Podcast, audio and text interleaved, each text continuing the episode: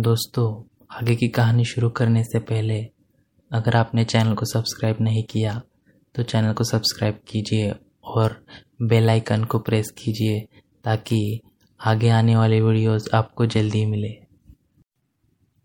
दोस्तों, अब हम हर्ष के घर के लिए निकल गए थे। घर पहुँचते ही हम दोनों को काफ़ी ज़्यादा देर हो चुकी थी। साढ़े नौ बज रहे थे।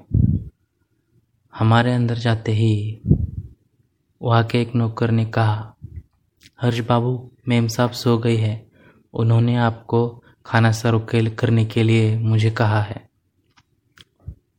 तो क्या मैं परोस दूँ? मैंने उससे क... मैंने कहा, हर्ष से बोलो ना कुछ। तो हर्ष ने कहा आप हमारे कमरे में ले आओ और हम हर्ष के कमरे में चले गए। भूख बहुत लग रही थी तो हम दोनों ने थोड़ी देर बाद वहाँ खाना खाया और उसके बाद छत पर चले गए। थोड़ा घूमे और वापस रूम में आ गए। हम दोनों जब वहाँ पर बेड पर पड़े तो हमें बहुत थक गए थे। हर्ष ने मुझसे कहा यार सागर, तेरी वहाँ बहुत याद आती है। पर क्या करूँ?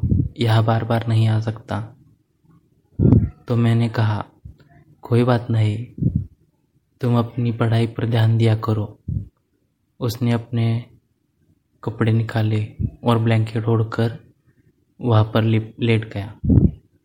मैंने कहा, ठंड ठंड लग रही है।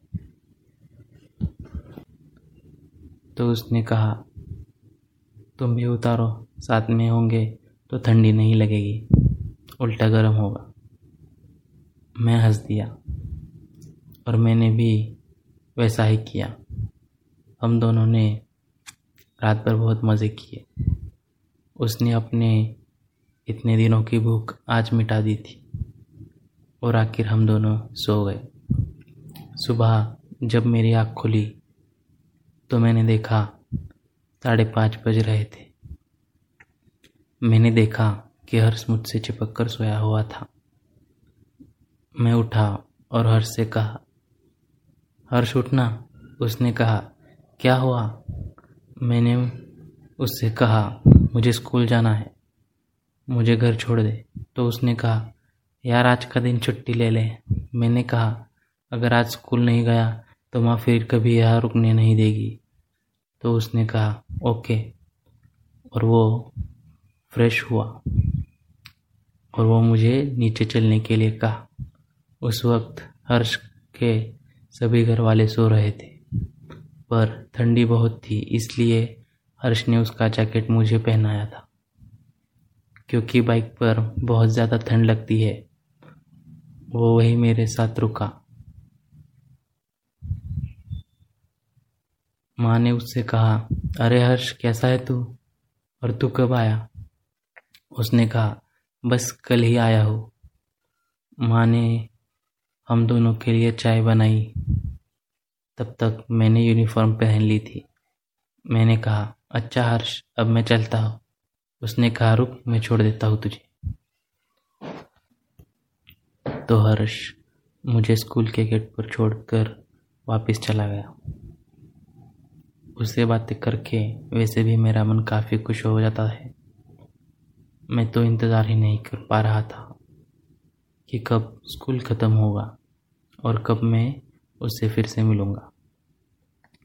मेरा तो क्लास में ध्यान ही नहीं लग रहा था और इसी वजह से मुझे टीचर से डांट भी पड़ी थी। मैं स्कूल ख़त्म होने के बाद ग्राउंड में गया तो मैंने देखा हर्ष वही मेरा इंतज़ार कर रहा था। मैंने कहा, तू या? तो उसने कहा हाँ चल। लेकिन वो मुझे दूर से ही, दूसरे ही रास्ते से ले जा रहा था। मैंने उससे पूछा, अरे, ये कौन सा रास्ता है? तो उसने कहा, हम तालाब में तैरने जा रहे हैं। मैंने कहा, अरे, ठंडी लग जाएगी। उसने कहा, लगने दे, वैसे भी मैं कहा रोज़ रोज़ आता हूँ। तो मैंने भी कुछ नहीं कहा। हम तालाब के पास पहुँच, पहुँचे। उसने कपड़े उतारे और तैरने के लिए चला गया। मेरा तो पानी में जाने का ज़रा भी मन नहीं कर रहा था।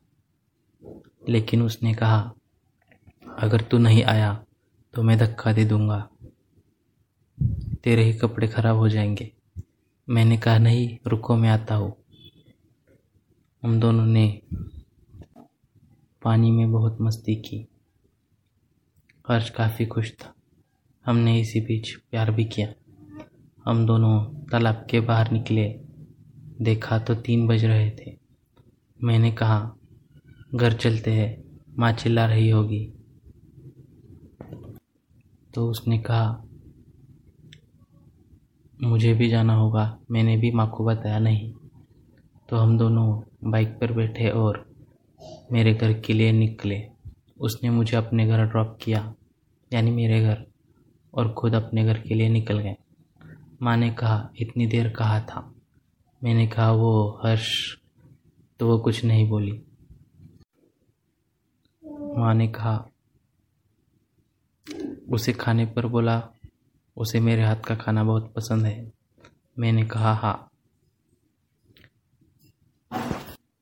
ज़रूर बुलाऊँगा उसे, और जाकर घर में बैठ गया। माँ ने कहा रुक तेरे बाल कैसे गीले हो गए हैं? तैरने गया था क्या? मैंने हाँ कहकर वहाँ से भाग गया। दोस्तों, अगर आपको मेरी वीडियोस पसंद आती है तो प्लीज़ मेरे चैनल को सब्सक्राइब कीजिए, वीडियोस को लाइक कीजिए और कमेंट में अपना प्यार बरसाइए।